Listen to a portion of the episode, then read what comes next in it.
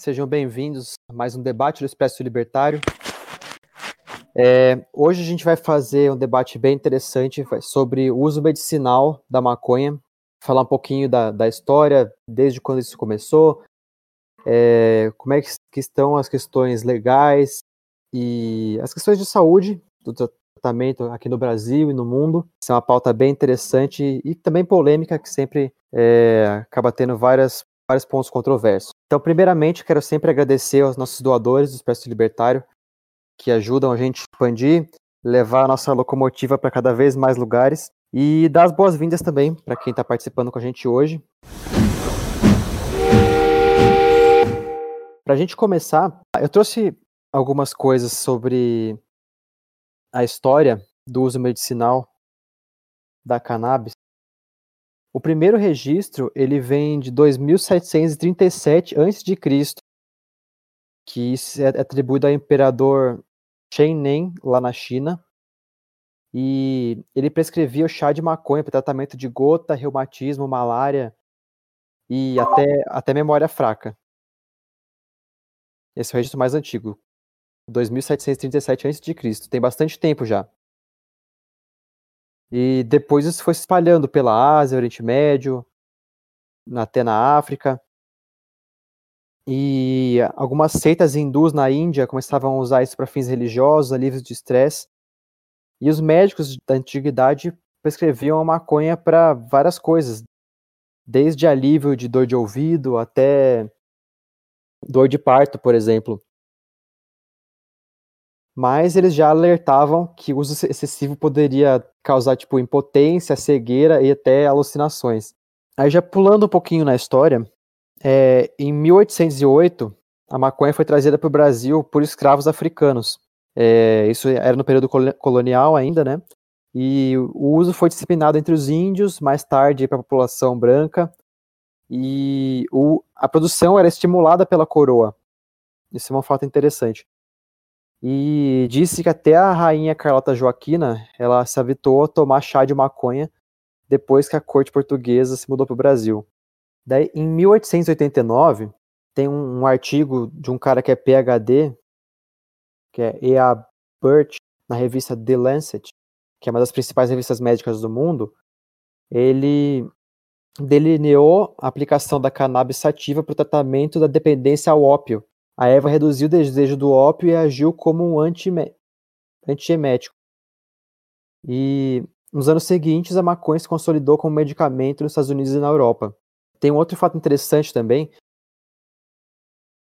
é que ela era, era bastante consumida pelos árabes, chineses, mexicanos, afrodescendentes a partir do século XX, início do século XX, e eram minorias que eram socialmente discriminadas na época. Então a maconha começou a ser vista preconceituosamente por conta da, da elite branca que tentava discriminar essas minorias que usavam, né? E só que a maconha também tem outros outros usos, né? Como o cânhamo, que é uma outra espécie que tem um alto teor de fibras, que ela era usada para era muito concorrente forte na indústria do petróleo, de algodão e da fibra sintética. E até nessa época, do início do século XX, o cânhamo era muito utilizado para confecção de tecido, principalmente tecidos para telas de quadros, sabe? E foi em torno dos anos 20, isso, tanto no mundo quanto aqui no Brasil, que começou a se difundir que o uso da maconha era um mal. E que o e teve um médico brasileiro que teve um papel muito importante nessa história, chamado Pernambuco Filho, isso foi uma, uma, uma conferência promovida pela Liga das Nações em Genebra, que ele associou o uso da maconha ao uso do ópio, que era um dos maiores problemas de saúde pública da época. E ele nunca tinha defendido essa tese anteriormente, mas essa fala foi muito importante no proibicionismo mundial dos anos seguintes. Então vocês podem ver já uma contradição, né? No, no século XIX, se fez um, um artigo científico falando que o uso da maconha poderia ser usado para tratar o vício ao ópio. E no início do século XX teve um médico brasileiro que fez que atrelou o uso dos dois, que é até um pouco daquela te teoria da escalada no uso de drogas que a gente viu na semana passada, que, que o uso da maconha leva a drogas mais fortes, por exemplo. Aí, em 1961, a Convenção da ONU determinou que as drogas são ruins para a saúde e para o bem-estar da humanidade, portanto, eram necessárias ações coordenadas e universais para reprimir seu uso. E com isso, o uso medicinal da maconha foi, foi fortemente suprimido.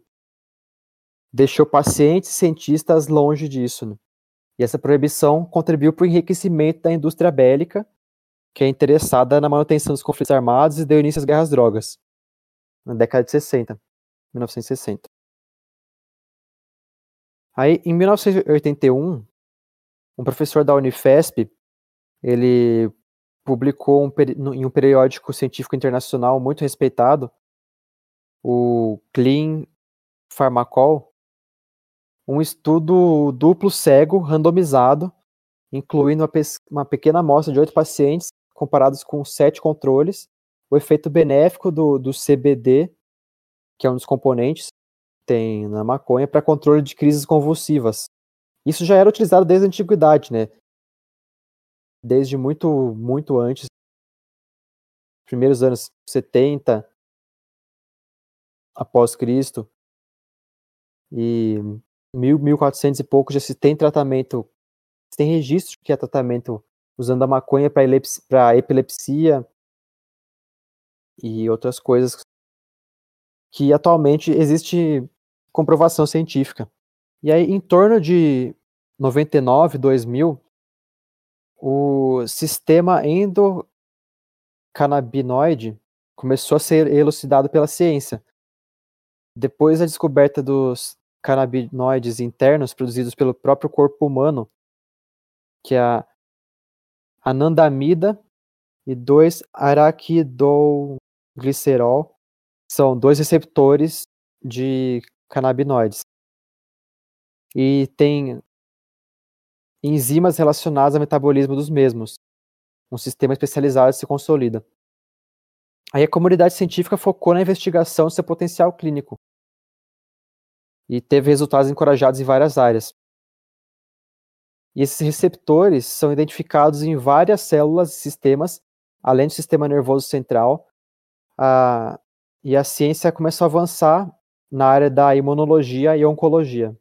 Passando um pouco mais no tempo, em 2011 teve a liberação no Supremo Tribunal Federal da marcha da, marcha da maconha aqui no Brasil, que é um movimento bastante grande que também prega para o uso medicinal e tem várias famílias de pessoas que acabam usando isso como tratamento para para convulsões e outras coisas que é, são dependentes disso porque não tem tratamento efetivo e existem vários remédios feitos à base de maconha que ajudam, mas ainda é proibido no Brasil.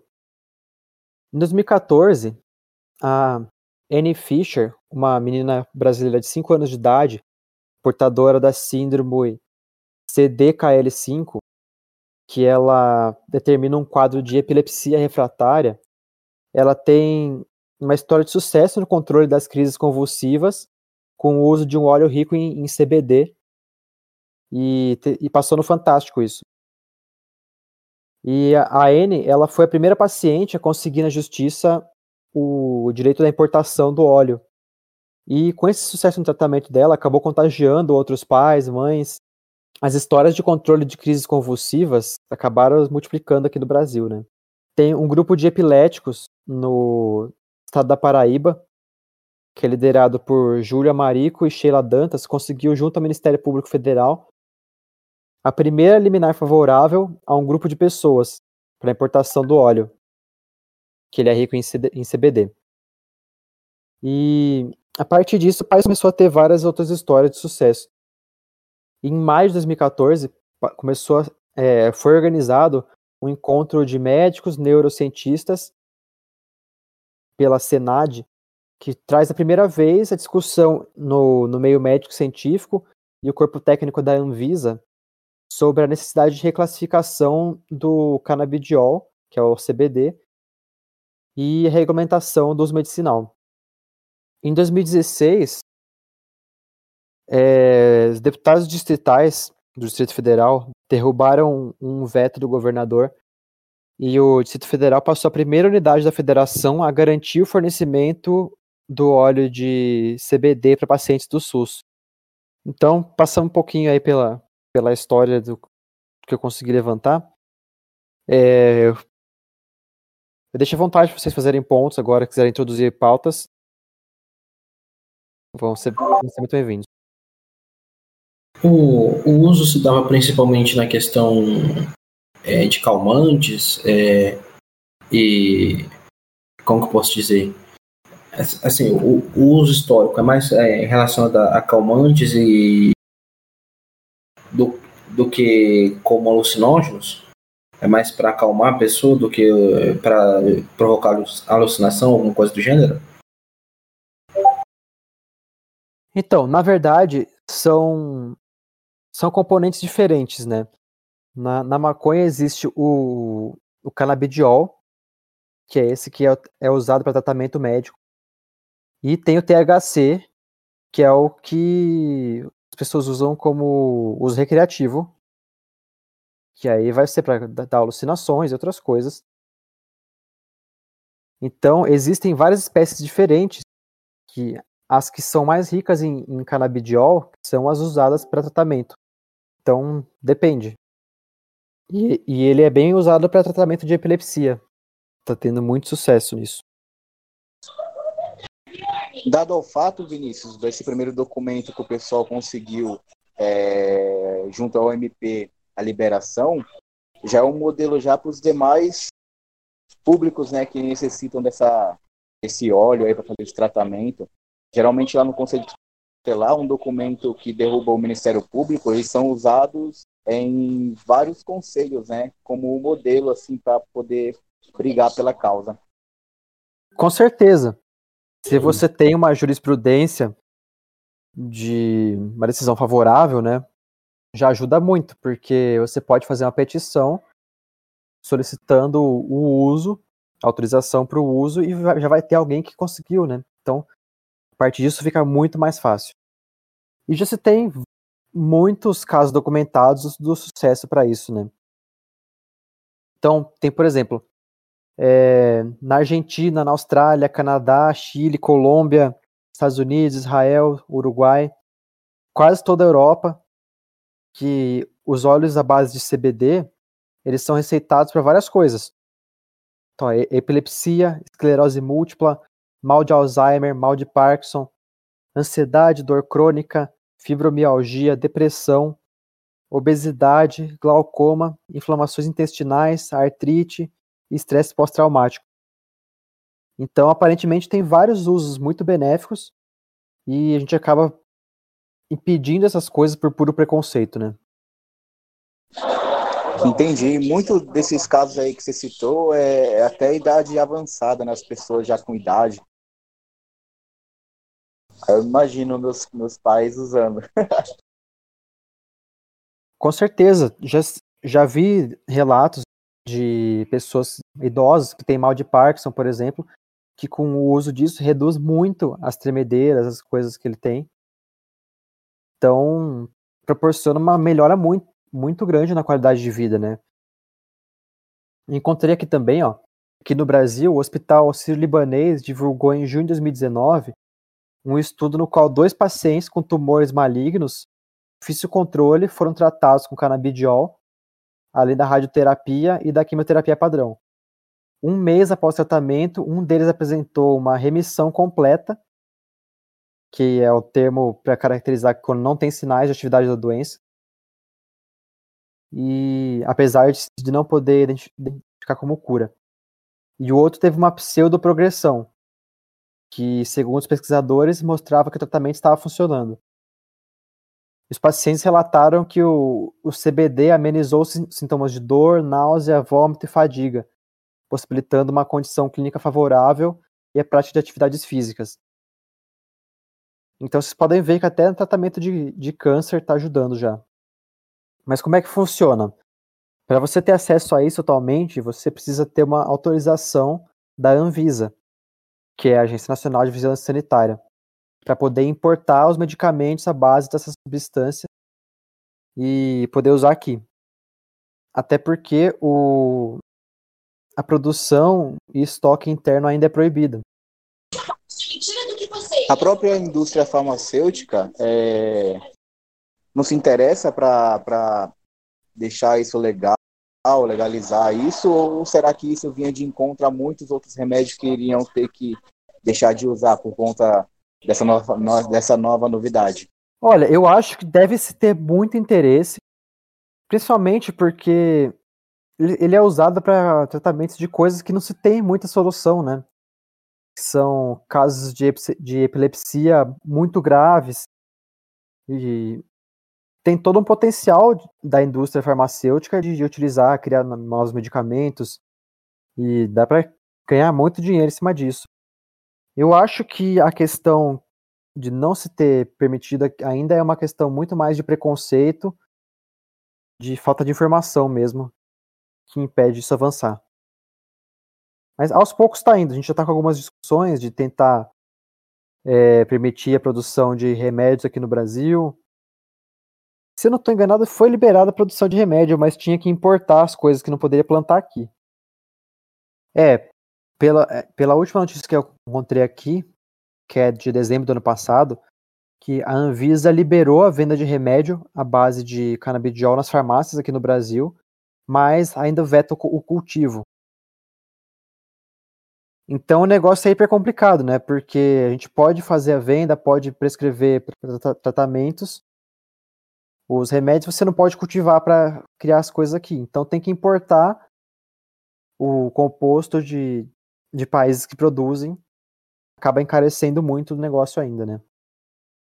O problema da. E aí, mais uma vez, aquela questão da atuação do, do Estado em mercados é o custo desses tratamentos, né? Eu tava vendo aqui, o, tem um tratamento para Alzheimer que custa 3 mil reais ao mês. E, e isso antes do dólar estar tá a, 7, a 5, 6 reais, entendeu? O, então, assim, para pessoas, por exemplo, com Alzheimer, Alzheimer é um tratamento que você vai usar para o resto da vida né, da pessoa e extremamente caro.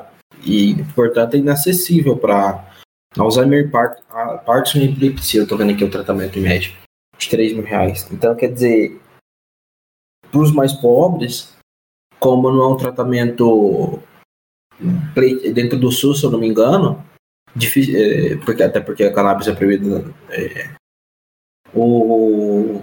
eles não têm acesso a isso, né? Então eu acho engraçado essa situação do Estado, porque cria um, essa barreira desnecessária sendo que já foi comprovado que o produto que o produto é importante para esse tipo de tratamento.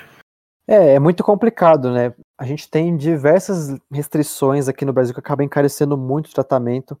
Até por existir alternativas caras, acaba é, dificultando a liberação de alguns tratamentos aqui no Brasil. Porque se tem que. Se existe algo a ser feito, o Estado tem que bancar porque se tem na, na Constituição o direito à saúde, né? Se existe algum tratamento, mas que é muito caro, que ainda não está aqui no Brasil, eles acabam até retardando a liberação disso, porque senão vai ficar inviável de custear. Então, é preferível deixar as pessoas sofrendo com o negócio do que liberar um medicamento novo, porque os juízes vão começar a obrigar que o Estado pague o tratamento com esse remédio muito caro. Olha o nível que chega, né? É, inventaram de colocar aquela frase na Constituição, né? Saúde é um direito de todos e um dever do Estado. Aí pronto, aí ferrou. Pois é. Ó, notícia recente. Aqui no, saiu no dia 23 de abril desse ano. Que a Anvisa liberou a primeira venda. De, quer dizer, a, liberou a venda do primeiro fármaco à base de canabidiol feito no Brasil. A autorização foi registrada no Diário Oficial da União e o produto é um fitofármaco com concentração de THC de até 0,2%. E, segundo a Anvisa, esse remédio vai poder ser prescrito quando estiverem esgotadas outras opções terapêuticas. E será necessária uma receita médica de controle especial para compra. Eu estava lendo essa matéria da Folha, é justamente sobre essa liberação. Eu achei interessante um trecho. Olha que legal. É, A bancária Cidinha Carvalho, 52 anos, obteve na justiça em 2016 o direito de plantar cannabis para tratar a filha, que tem síndrome de Dra Dravet, doença que provoca convulsões. Ela também veio com pouco otimismo o aval da. Para mim, apenas viabilizou o que já era permitido, que é o uso do produto importado, custando caro, enriquecendo grandes indústrias. São elas que terão condição de comprar insumos lá fora, ao invés de incentivar o cultivo no Brasil. Ah, aí tem uma fala de um especialista que eu não vou ler porque ela é muito grande, mas basicamente ela diz o seguinte: que o custo do cultivo no Brasil sairia por menos de 50 reais por mês. Quer dizer que um tratamento de que hoje custa 3 mil poderia estar tá saindo aí depois do, de outros custos por 650 reais. Então, essa liberação do cultivo no Brasil agora para mim virou uma coisa urgente. Eu não sabia, não, não tinha essa informação. Agora para mim virou uma coisa urgente. Deveria ser feito já. Com certeza. E eu tava vendo aqui também que, como, como eu citei anteriormente, o, esses remédios só podem ser prescritos depois que tiverem esgotadas todas as outras opções terapêuticas. E ainda assim vai ter que ter uma receita médica controlada para poder comprar. E os pacientes, eles vão ter que ser informados sobre riscos e possíveis efeitos adversos, como sedação e comprometimento cognitivo. E vai ter que assinar um termo de consentimento livre esclarecido sobre a utilização do produto à base de cannabis. Então você vê que apesar de ter comprovado diversos é, benefícios, que as alternativas são muito caras, eles ainda colocam um monte de restrições, é quase impossível de conseguir, né? Só, só, só, pode ser, só, pode ser prescrito depois de que acabar todas as outras opções.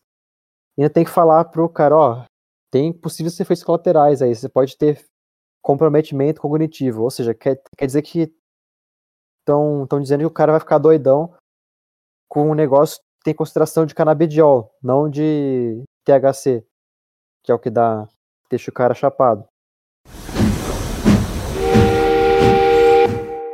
Fala galera, vocês estão curtindo o conteúdo de hoje?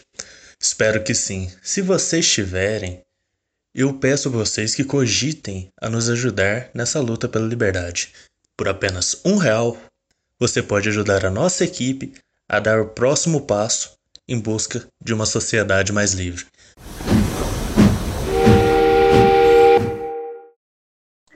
Dentro, de, dentro desses termos, Vinícius, é, do qual foi relatado, será que é uma preocupação dos médicos em excesso? Por exemplo, o senhor de idade está lá usando um remédio que é para usar uma vez por dia, ele, ele curte pra caramba e quer usar três, quatro e bate a nave. De repente é isso que eles temem? Eu acho que. Eu não, posso dizer com, com certeza, né? Mas na minha visão, é uma forma de tirar o deles da reta. Falar, ó, eu tô prescrevendo aqui porque faz efeito, funciona para tratamento, mas se der qualquer efeito colateral, você se responsabiliza, viu? Não, mas isso é um hábito comum em qualquer tratamento. É, se você for fazer, por exemplo, uma, outro dia eu fui fazer endoscopia. Se você for fazer, se você ler o termo que você assina lá, cara, pode dar tanta coisa errada que você assinou concordando, é, isso eu acho que é até comum, porque você está submetendo a um tratamento. Ele explica lá quais são os efeitos negativos e diz: ó, você está ciente do que, isso pode, do que isso pode causar e consciente que eu não tenho culpa nisso, que você foi avisado e eu não tenho culpa disso. Vai fazer ou não? Isso eu não vejo grandes problemas. Mas o negócio, respondendo mais diretamente ao Anderson, é que tem dois compostos, né? Na, na maconha, basicamente. Que é o CBD, que é o canabidiol, e o THC, que é o tetrahidrocanabidiol. O primeiro pode ser usado para tratamento médico, controla todas essas coisas, de, de epilepsia, de convulsão, etc. E o segundo não, o segundo é mais usado para uso recreativo mesmo. Só que os compostos médicos têm uma concentração de THC muito baixa e uma concentração de, de CBD alta. Então, eu acho que você falar que tem efeito colateral aí de deixar possíveis comprometimentos psicológicos, né? Acho que não faz muito sentido, minha, minha visão. Porque é uma concentração muito baixa do THC. Então, mesmo que você usasse, teria que usar tipo muita, muita, muita desse óleo para dar qualquer efeito. Eu estou dando uma pesquisada aqui na, no uso recreativo da maconha. É, a concentração de THC está em torno de 20% atualmente. E tem algumas que tem até 30% ou mais. E nesses remédios a concentração é de 0,2% ou menor. Entendeu? Então é muito, muito, muito pequena. E o, o, e o CBD, que é o que usa para tratamento, ele não tem é, não tem efeito psicoativo. Então não tem problema nenhum se usar ele em altas quantidades. O que vocês acham que poderia fazer efeito para a gente ajudar na liberação dessas coisas aqui no Brasil? Visto que tá, tra traz tantos benefícios, mas ainda tem muito preconceito uma dificuldade imensa para ter acesso. Olha, eu acredito que a divulgação de dados, né, fonte de dados, gráficos, história, bombardear a rede social a respeito da, da, parte benéfica, que até nessa parte também eu, eu era ignorante, não, não conhecia esse lado, né? Aí, até para poder abrir essa, a mente do pessoal em saber da, da importância, né, é, dos remédios e tal, e não para o uso apropriado, tipo, de, de, de pessoal usar drogas, entendeu? Seria coisas distintas. Então, se deixar isso bem claro, acredito que seria um bom caminho para se iniciar. Eu acho que é, é, muito do que o Anderson falou, a questão do, dos desconhecimentos. As pessoas não sabem o primeiro o que o que o componente do, utilizado à base de cannabis ele não é alucinógeno ou que é de alucinógeno é uma fração insignificante, é, não, não, não, não vai causar efeitos e, e da importância disso para a vida da, dessas pessoas que, que recorrem a esse tratamento, especialmente o preço, porque o preço é assustador do, desses remédios. E eu estava até vendo que tem, a, que tem a decisão da justiça a favor da obrigação do SUS de, de, de fornecer, só que no, como não está como não está normalizado isso, você tem que entrar com uma ação na justiça, ou, é, contratar um advogado, entrar com ação na justiça, é, disputar isso na justiça por anos. É, então, mostrar que isso tá ficando, é, fica inacessível para as pessoas é, mais, mais humildes, mais pobres, que precisam ter acesso a esse tipo de remédio, e principalmente fazer isso chegar, é, essa, essa informação chegar não tanto à população quanto a, a qualquer mente política disposta a ouvir esse tipo de argumento e começar a pautar o assunto é, na Câmara, porque isso tem que ser pautado na Câmara para ver se consegue liberar por lá. Mas, mas o primeiro movimento tem que ser o de, de, de, comunicação popular, porque realmente são informações que não, não chegam ao público. Ao público. O público, remédio à base de cannabis é, é desculpa para uso recreativo. E aí entra aquela questão toda a respeito de liberação das drogas, achar que a liberação das drogas, da, das drogas vai querer falar contra, entendeu? Que é o que normalmente acontece. Ó, expandindo um pouco do que eu tinha falado antes, que a gente tem até produção de substâncias canabinoides no nosso corpo, é, pesquisei um pouquinho mais, e que aqui fala que a gente produz no dentro do cérebro, né? São substâncias canabinoides cuja composição química é praticamente idêntica à da planta que tem origem na maconha. Os níveis de produção das substâncias canabinoides pelos cérebros mamíferos é, eles são muito baixos e diminuem gradativamente a partir dos 40 anos de idade.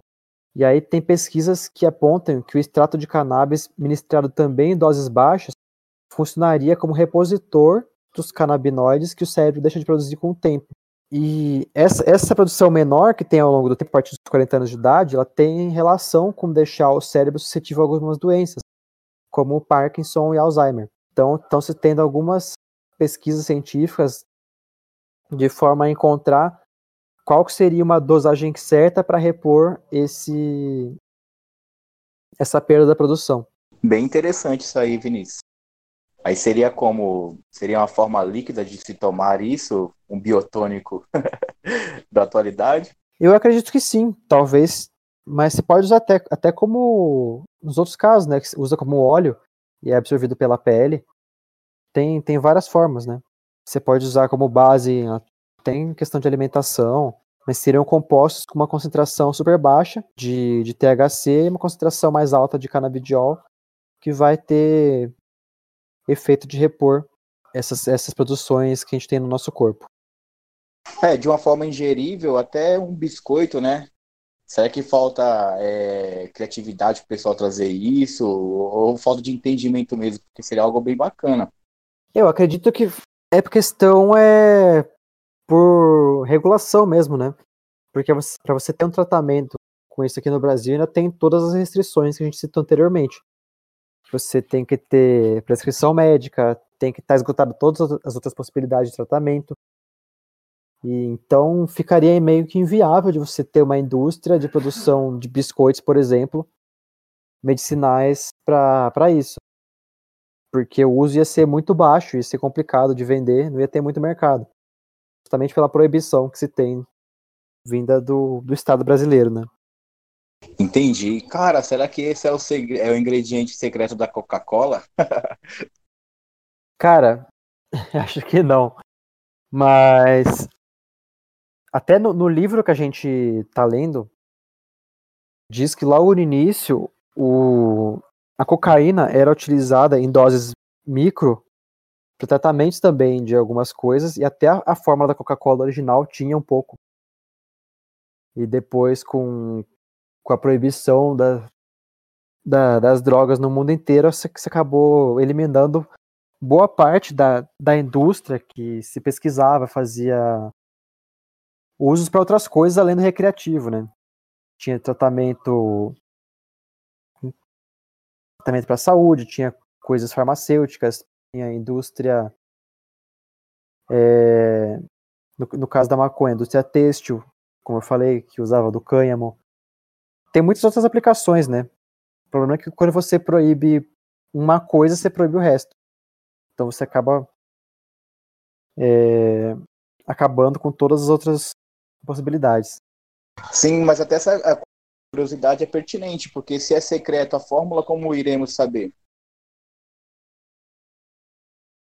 Eles é, são obrigados a, a, a informar é, os componentes químicos é, e é, feito testes para verificar os componentes, os componentes químicos. O que eles não são obrigados a informar são percentuais, quantidades, momento, é, formas de preparo, esse tipo de coisa, entendeu? Então, assim, o, o que tem na Coca-Cola, os elementos químicos que tem na Coca-Cola, tem, são, se você procurar, você acha no próprio rótulo, entendeu? O que você não vai achar vai ser o, a forma com que isso é, é, é feito, é misturado, os momentos do preparo, esse, tipo de coisa. O, mas, mas foi que o Vinícius falou, que tinha, porque na verdade o extrato da, da Coca-Cola, que é essa, que é esse extrato base, é, nasceu para ser um remédio para o estômago, né? Então, como, como vários remédios tinha, é, tinha cannabis no meio, faz todo sentido que tivesse na Coca-Cola também na época. É, mas na, na Coca-Cola era a base da, da Coca, não da cannabis. Sim, sim, confusão. Aproveitando, como é que vocês veem o, o movimento pró-legalização aqui no Brasil? É, a questão da marcha da maconha e outros. Vocês têm informação se está tá tendo um crescente, uma crescente participação de pessoas por conta do, do uso medicinal? Vocês acham que é muito mais por conta de uso recreativo? Você acha porque por questão de liberdade individual? É, vocês acham que poderia ser melhor feito? Posso falar uma coisa? Fique à vontade. Ontem o Tainha Liberal, que é um grupo aqui de Florianópolis, eles fizeram. Nós fizemos, né? eu também sou, sou parte. Fizemos uma entrevista com um cara que é presidente de um, de um grupo chamado Santa Cannabis. Eles dão apoio jurídico e também ele, ele o presidente que é o do grupo, ele, a história dele é o seguinte: a mãe dele precisava do. tinha Parkinson, e ela estava na cama, tomava oito remédios, e ela precisava do, e o óleo na cannabis, ele, ele é uma coisa que no mundo todo parece que já é comprovado que funciona. Então ele começou a ele começou a, a comprar isso e dava para a mãe dele e daí ele contou, tipo, colocou as fotos assim, né? Ah, que para, ele foi uma coisa milagrosa, porque os oito remédios que tava, ela, ela parou com alguns já, ela já não toma mais e ela voltou às atividades. Ela, ela cozinha hoje de novo, uma coisa que ela não conseguia, ela voltou a falar. que ela também não estava conseguindo mais. Então, aí nós perguntamos para ele como é que funciona. Ele falou que tem, por exemplo, habeas corpus. Habeas corpus é pessoas que são diagnosticadas no Brasil com, com uma condição que precisa de algum medicamento à base de algum canabinoide, por exemplo. Então, essa pessoa tem o ganho o direito de poder de poder plantar e consumir na sua própria casa. São 79 casos no Brasil que acontecem hoje. E nós fomos fazendo várias perguntas assim para ele. E ele também teve algumas partes que ele não, não deixou colocar na entrevista, que, por exemplo, ah, os casos de canabinoide de, de habeas corpus que aconteceram no Brasil só foram liberados depois que comprovado que o THC faz efeito. Então, o que que acontecia? Muito, ah, essas pessoas que precisam, então no caso da mãe dele que é Parkinson, é, ela não tem, mas ele fala mesmo assim que o, o grupo dele oferece essa assessoria jurídica e eles compram de, de, de ilegais, né, de pessoas que chamam de desobediência civil e distribuem para pessoas que precisam para essa condição. Então, ele falou que o seguinte, casos que existem hoje no Brasil são pessoas que já estavam mal, precisavam daquilo, começaram a comprar ilegalmente, depois entram com, na, daí anda o processo, né? Depois que é comprovado que já funciona, as pessoas ganham habeas corpus. Ou seja, a única forma de tu, de tu conseguir esse habeas corpus para tu poder produzir em casa e, e ter o acesso é depois que é verificado que já funciona, ou seja, depois que já cometesse o crime em primeiro lugar.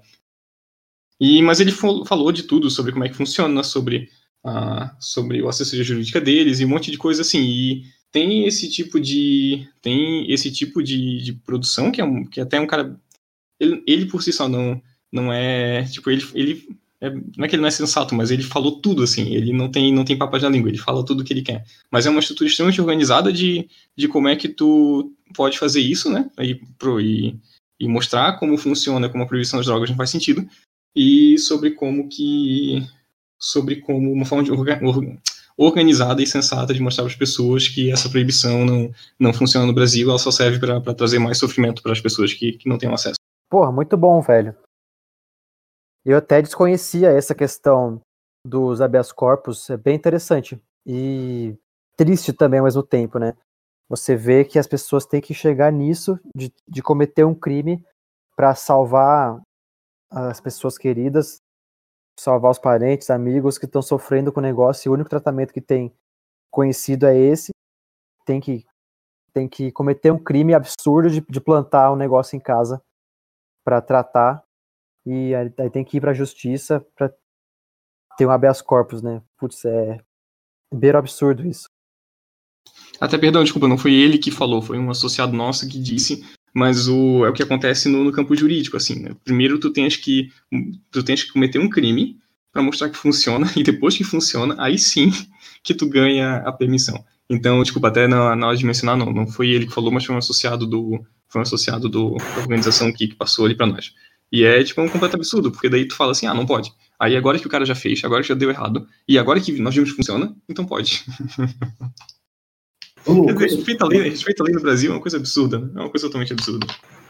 Mas o, como já tem jurisprudência é, a respeito, e já tem, é, o simples fato de, da, da jurisprudência já existir já servir, servir de comprovação para você poder conseguir a liberação, porque é estranho, né, o, a situação, porque você basicamente tem que admitir um crime na justiça. Eu posso, eu posso passar o contato do, do cara que ele, que ele também ajuda lá no projeto e que, que ele falou mais assim a respeito, mas é porque tem, tem algumas coisas que eles preferem não, não falar em público, né? O, cara, o presidente não, se tivesse se não tivesse feito essa pergunta ele falaria, mas o mas o como é que anda assim no campo jurídico desse processo eu não, eu não, faz sentido. Só falaram ali que o ponto é que tu primeiro é, pelo menos até agora, o que aconteceu no Brasil, 79 casos, eles apresentam, apresentam a, a prova de que já funciona, né, que é eficaz para aquela pessoa, para depois, para depois para servir de, de prova como para servir de instrumento na argumentação perante o juiz. E daí o juiz, no final, determina. Isso é uma coisa que aconteceu, em, em, se não foi em todos, mas foi em maioria dos casos no, no, Brasil hoje. Ou seja, primeiro mostra que aquilo lá já funciona, que a pessoa já depende daquilo para ter melhor na condição de vida, para depois tu conseguir o acesso. Agora, como que, como que isso é como que isso é uma admissão de crime ou não, se isso gera alguma implicação legal, eu não, não faço sentido, não, não, não tenho noção. Não foi uma coisa que nós perguntamos também. Oh, beleza. O, o Vinícius, mas para responder a sua pergunta sobre a visão do movimento, o que eu conheço do movimento e me causa preocupação é de cometer exatamente o mesmo erro que o Uruguai cometeu. Que teve um movimento no Uruguai, liberou, só que liberou no liberando. Liberou com uma. Basicamente virou uma. É, Petro, é igual a Petrobras, mas para drogas. Então, como a gente já sabe, não deu certo. Então, assim, a minha preocupação é que tá que o movimento pede uma legalização. Legalização propõe substituir a lei atual por uma nova lei que vai regulamentar, fazer todas aquelas entretantos e poréns que teoricamente precisa. E se começar com isso, conhecendo o Brasil, a gente vai acabar com uma legislação semelhante à do Uruguai. E aí, dali ou, seis meses, um ano, uh, não vai ter resultado nenhum, vai até piorar o, a situação. E aí vai todo mundo que era contra falar: ah, ó, mas olha só, não tá dando certo. Só que o. Então, assim, o, o, que eu, o que eu vejo é que tem que ser uma questão de demonstrar que é uma questão de liberdade individual, de escolha, e de que o, ninguém tem nada a ver com isso. Pra, e, em vez de ficar batendo na, na tecla da legalização, legalização, deveria bater na tecla da descriminalização, que é diferente. É remover a. É, é tirar a legislação atual e substituir por nada, que é o que precisa ter para isso funcionar direito. Ah, desculpa, eu estava sem, sem microfone. Uma coisa que é importante, especialmente para ser feito no Brasil, é que se pensar em descriminaliza descriminalização, por exemplo, tu tens a questão de que, de que isso Bom, quem, quem trabalha com Bitcoin ou com moedas e alguma coisa assim, que eu, alguma profissão que não é necessariamente regulada no Brasil, que acaba sendo uma benção para uns, mas é um problema para quem tem CNPJ. Então, se tu, por exemplo, eu faço, eu faço trade com Bitcoin, aí eu tenho, sou obrigado a, no final, se a, a minha movimentação bancária com, com, os bancos registrados no Brasil ultrapassar um certo valor, que no Brasil é de 35 mil reais, ou próximo disso, não lembro agora quanto é que, quanto é que foi colocado, mas no último imposto de renda é 35 mil. Então, para quem usa algum banco registrado e para quem faz esse tipo de transação, tu não tens uma profissão regulamentada, só que tu tens que tu tens que justificar essa tua essa tua atividade econômica. Então a questão da descriminalização, ainda assim, o ponto é que por que, é difícil tu, tu imaginar como é que seria se descriminalização ou regulamentação seria melhor. Porque se tu tens a descriminalização, tu, tu tá, tu continua com uma atividade econômica, ela não é registrada, só que tu continua ainda dependente dessas, dessas agências reguladoras. Então, por exemplo, tu pode, tu pode produzir algum produto, tu pode fazer alguma coisa, cozinhar alguma coisa, sei lá como é que, como é que funciona isso, não, não, não sei direito. Mas tu, tendo essa tua atividade econômica, tu continua sujeito a algumas regras, mesmo que tu não seja regulamentado. Ou seja, tu a, a descriminalizar, descriminalizar ainda mais no Brasil e ainda mais com uma coisa que é tão, que é tão polêmica quanto drogas, tu acaba tendo uma, uma insegurança jurídica totalmente absurda. Porque, tá, eu, eu, eu. Vamos dizer que eu faço alguma coisa em casa e uso o meu fogão. Não sei se é possível, mas imagino que seja. Então, eu vou fazer isso no meu fogão e tá, mas eu tô produzindo uma forma de comida, então eu estou produzindo algum produto que vai ser consumido. Então, qual, qual tipo de, de, licença no bombeiro que eu vou ter que pegar? Qual tipo de coisa assim que eu vou ter que pegar? O ponto é que, mesmo com a descriminalização, eu não necessariamente trago, no primeiro ponto, uma, uma maior liberdade para pessoa, a pessoa produzir e para vender. Porque eu, agora tá, eu tenho então essa minha nova atividade econômica e eu ainda não vou poder registrar. Porque eu ainda estou ainda tô sujeito a tanta lei para fazer isso funcionar que, que tipo, que, tipo, tal, não, é, não tô dizendo que é melhor regulamentar e, e deixar regular, regularizado certinho, mas o efeito mesmo da lei não, não, vai, não vai ser tão grande percebido assim, ainda mais uma coisa que é tão polêmica no Brasil, ainda mais numa situação que é tão complicada, que é tu ter que responder a Anvisa e que é tu ter que responder a esse tipo de, de atividade econômica que tu, que tu, que tu, que é muito difícil registrar e, e trabalhar no Brasil. Não estou dizendo que seria o ideal, mas em termos de Brasil, quando eu falo é, tirar a legislação de cima, o, provavelmente a Anvisa regularia o produto, entendeu? É, da mesma forma que acontece com os outros produtos. O, são normas técnicas, não é, normas técnicas com força de lei, não, não legislação é, que queria estatal e, e, outras coisas, entendeu? Eu falei nesse sentido, porque uma, a, a norma técnica ainda eu ainda sou contra, mas é menos pior do que a lei em si a lei voltada no Congresso, porque aí vira uma, uma zona. E, o, e a redação do texto costuma sair horrível do, do Congresso Nacional, que gera uma insegurança jurídica também gigantesca. Sim, sim, perfeito. Mas é uma. É, porque eu falei mais no sentido de, tipo, é difícil tu. Ah, pensando nesse tipo de, de possibilidade, eu acho muito. Eu, eu não sei, eu sou extremamente cético no, no, no sentido de saber o que, que acontece. Aí, se eu não regulamentar, e se eu não fizer uma, uma lei, alguma coisa assim, claro, tu vê tipo, quase tudo que é regulamentado hoje no Brasil não funciona, e não funciona mesmo, e é desenhado para não funcionar, até porque coisa mal feita, coisa mal escrita, aí tem um monte de emenda, cada lei que acontece é com um texto absurdo, porque cada, cada deputado vai ter que colocar a sua emenda para poder, poder dizer depois, ah, aquele trechinho da lei foi eu que coloquei, então tudo sai extremamente complicado, tudo sai extremamente difícil. Mas é, é, é para mim, eu acho muito mais difícil dizer o que, que seria melhor ou o que, que seria pior, entendeu? Porque Tu, tu tens insegurança de um lado, só que tu também tem insegurança do outro, e tu fica nessa briga, assim. O, o, que, eu, o, que, eu, o que eu normalmente imaginaria seria o seguinte, quando tu tens o, só a, a descriminalização, tu, tu, beleza, tu abre agora para todo mundo poder trabalhar com isso, para todo mundo poder manusear isso e fazer seus produtos, só que tu não é todo mundo também, porque a partir do momento que o pessoal descobre que tu estás fazendo, tu vai sofrer mais uma porrada de consequência legal, mais uma porrada de, de fiscal batendo na tua porta e agência regulamentadora e todas essas coisas assim, então não está aberto a todo mundo, e na verdade o que tu abre é, é processo criminal, porque agora tu, beleza, tu não tens, tu não tens mais um, tá descriminalizado o que, que, tu fizesse, só que tu continua respondendo um monte de leis e que tu, se tu não estás regulamentado, tu não estás fazendo assim, tu responde em outro âmbito que não é só no âmbito de tu, por exemplo, deixar de pagar imposto, ou tu deixar de tu, ou do, sei lá, tu, tu, tu mudar alguma coisa na tua forma, não é só isso. Agora tu pode responder mesmo por crimes que são literalmente considerados crimes e, tipo, pesados, assim. Agora, quando tu tem regulamentado, tá, o que tu vai acontecer vai ser, tu vai ter cinco empresas no Brasil que vão, vão funcionar com isso, que nem funciona com o Oi Vive, claro. Então, tu vai ter cinco empresas que vão funcionar com isso, vão oferecer um serviço mais ou menos, vão fazer um, oferecer um serviço mais ou menos, só que pelo menos tu vai ter. Então, qual que é melhor, qual que é pior? Eu realmente não, não sei. É, pensar nessa possibilidade assim é muito, muito, muito complicado. Tu tens que, tem que levar muita coisa em consideração para saber o que, que, o que, que seria pior no, no Brasil hoje em dia.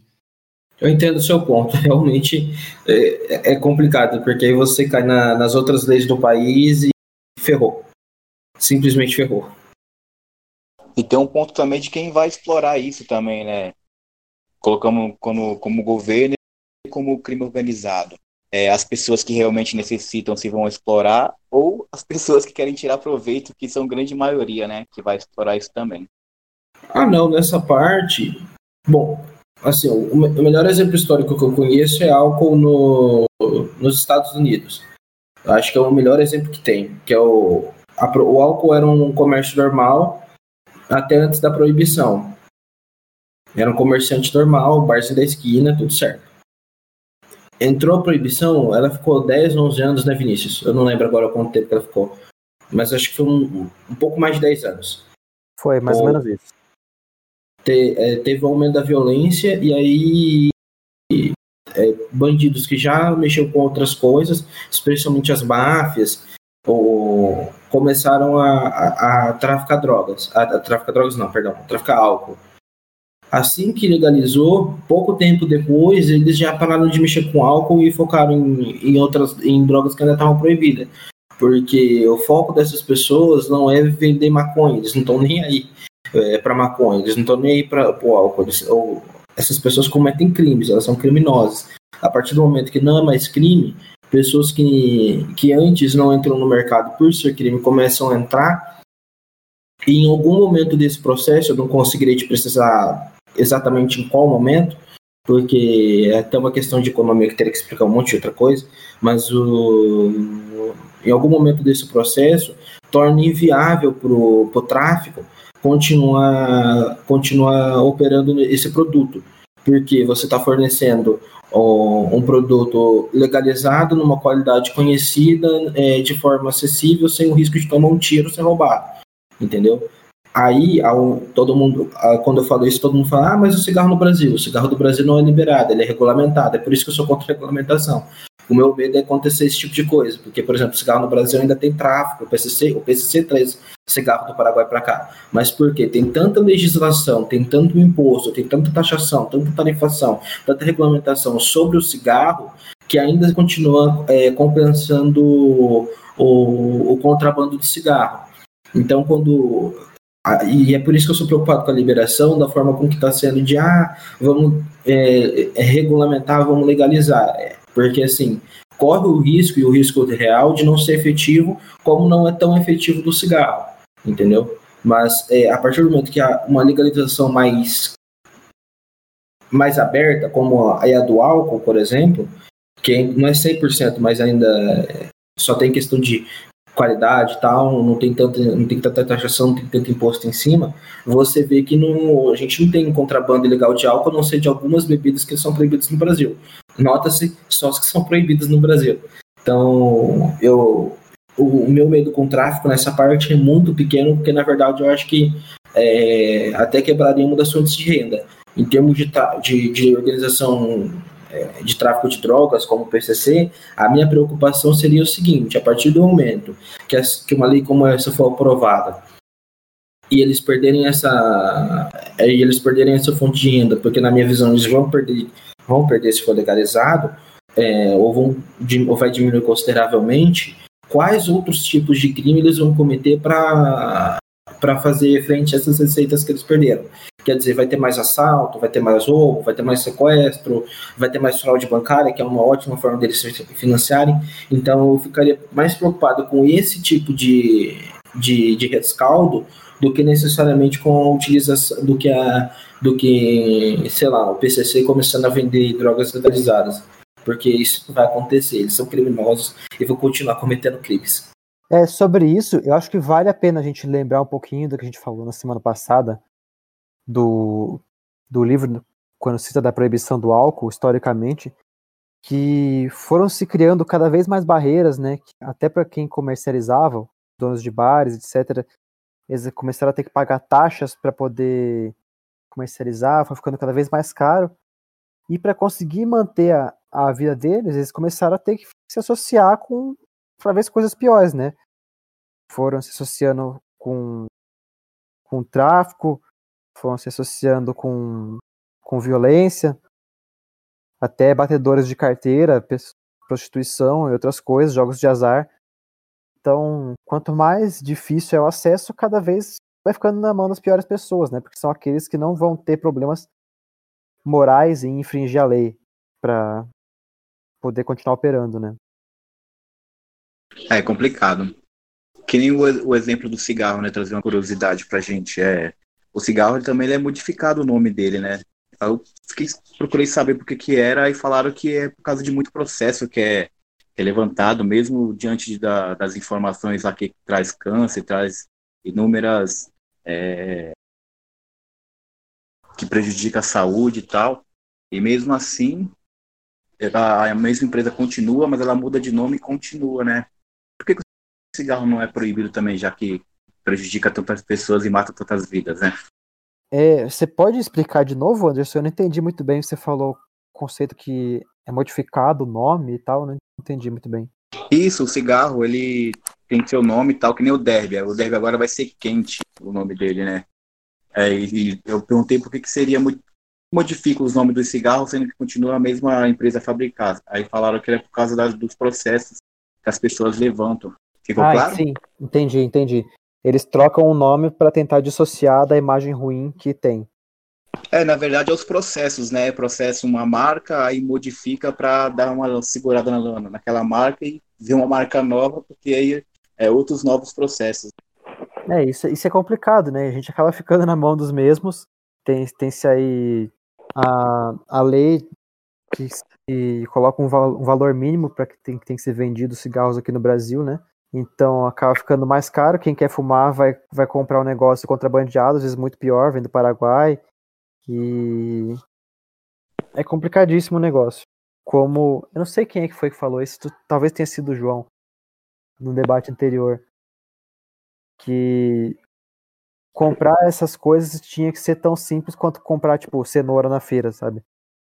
Fui eu, com certeza é uma frase minha. Só eu faço, faço esse tipo de comparação idiota.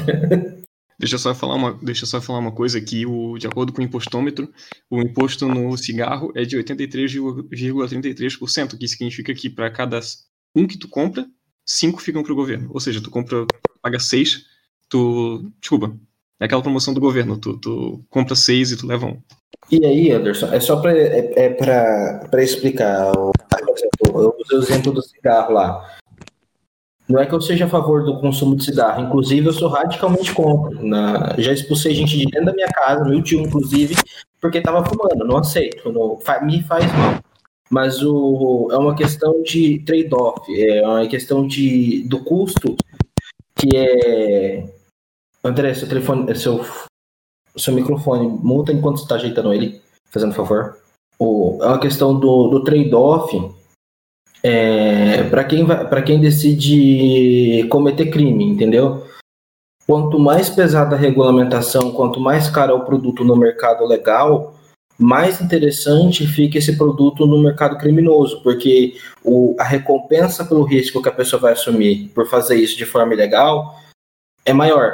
Então, quanto maior essa recompensa, mais interessante é para se fazer. É por isso que, apesar de ter contrabando de tabaco, o contrabando de tabaco é menor do que o contrabando de maconha.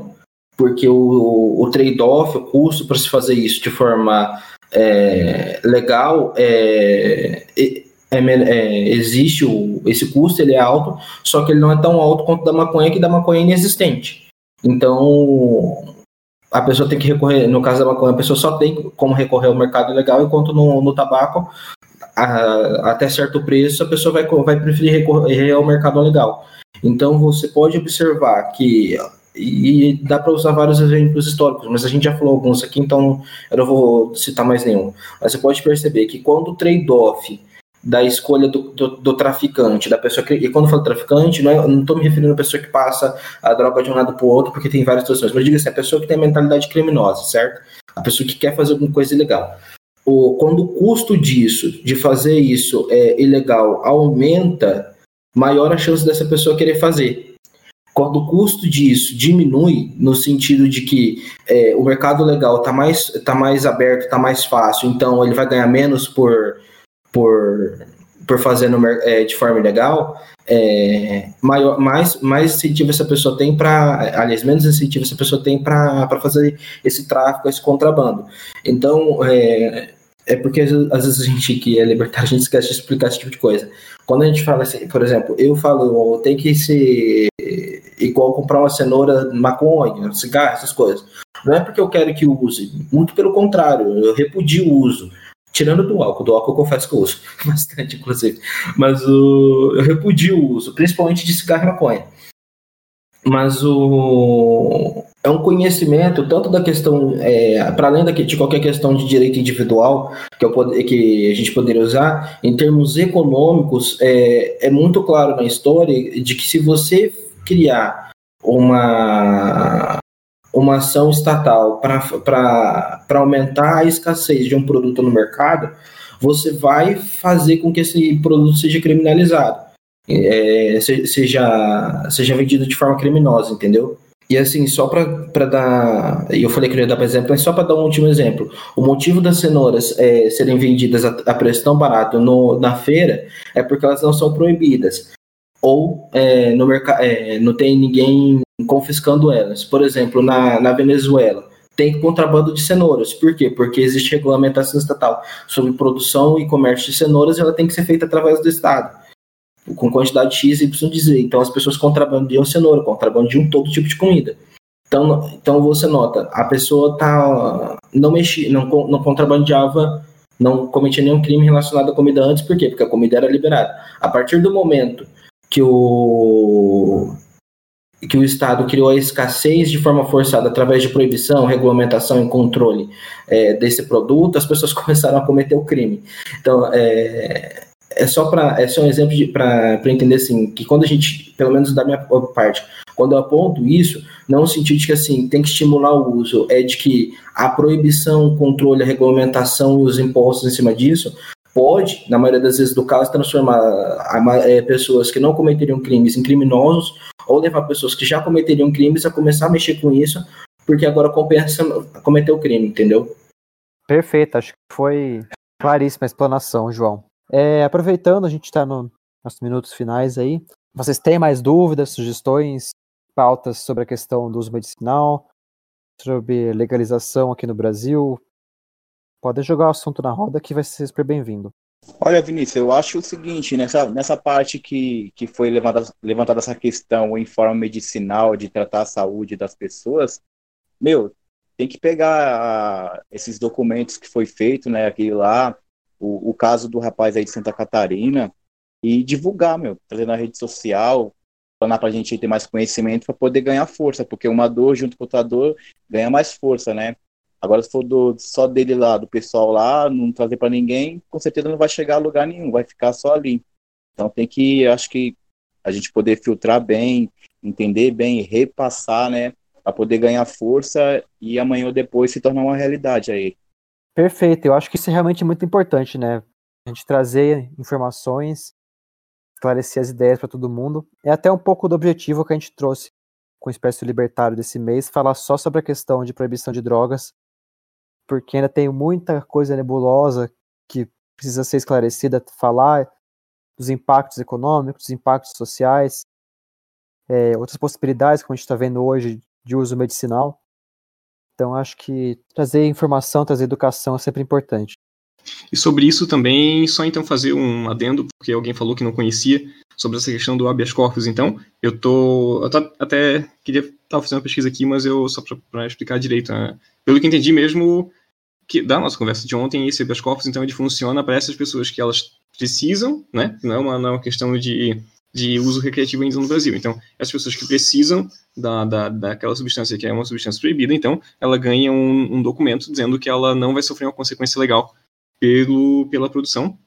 Claro, respeitando um monte de normas, né? Tu tem que. Tu tem.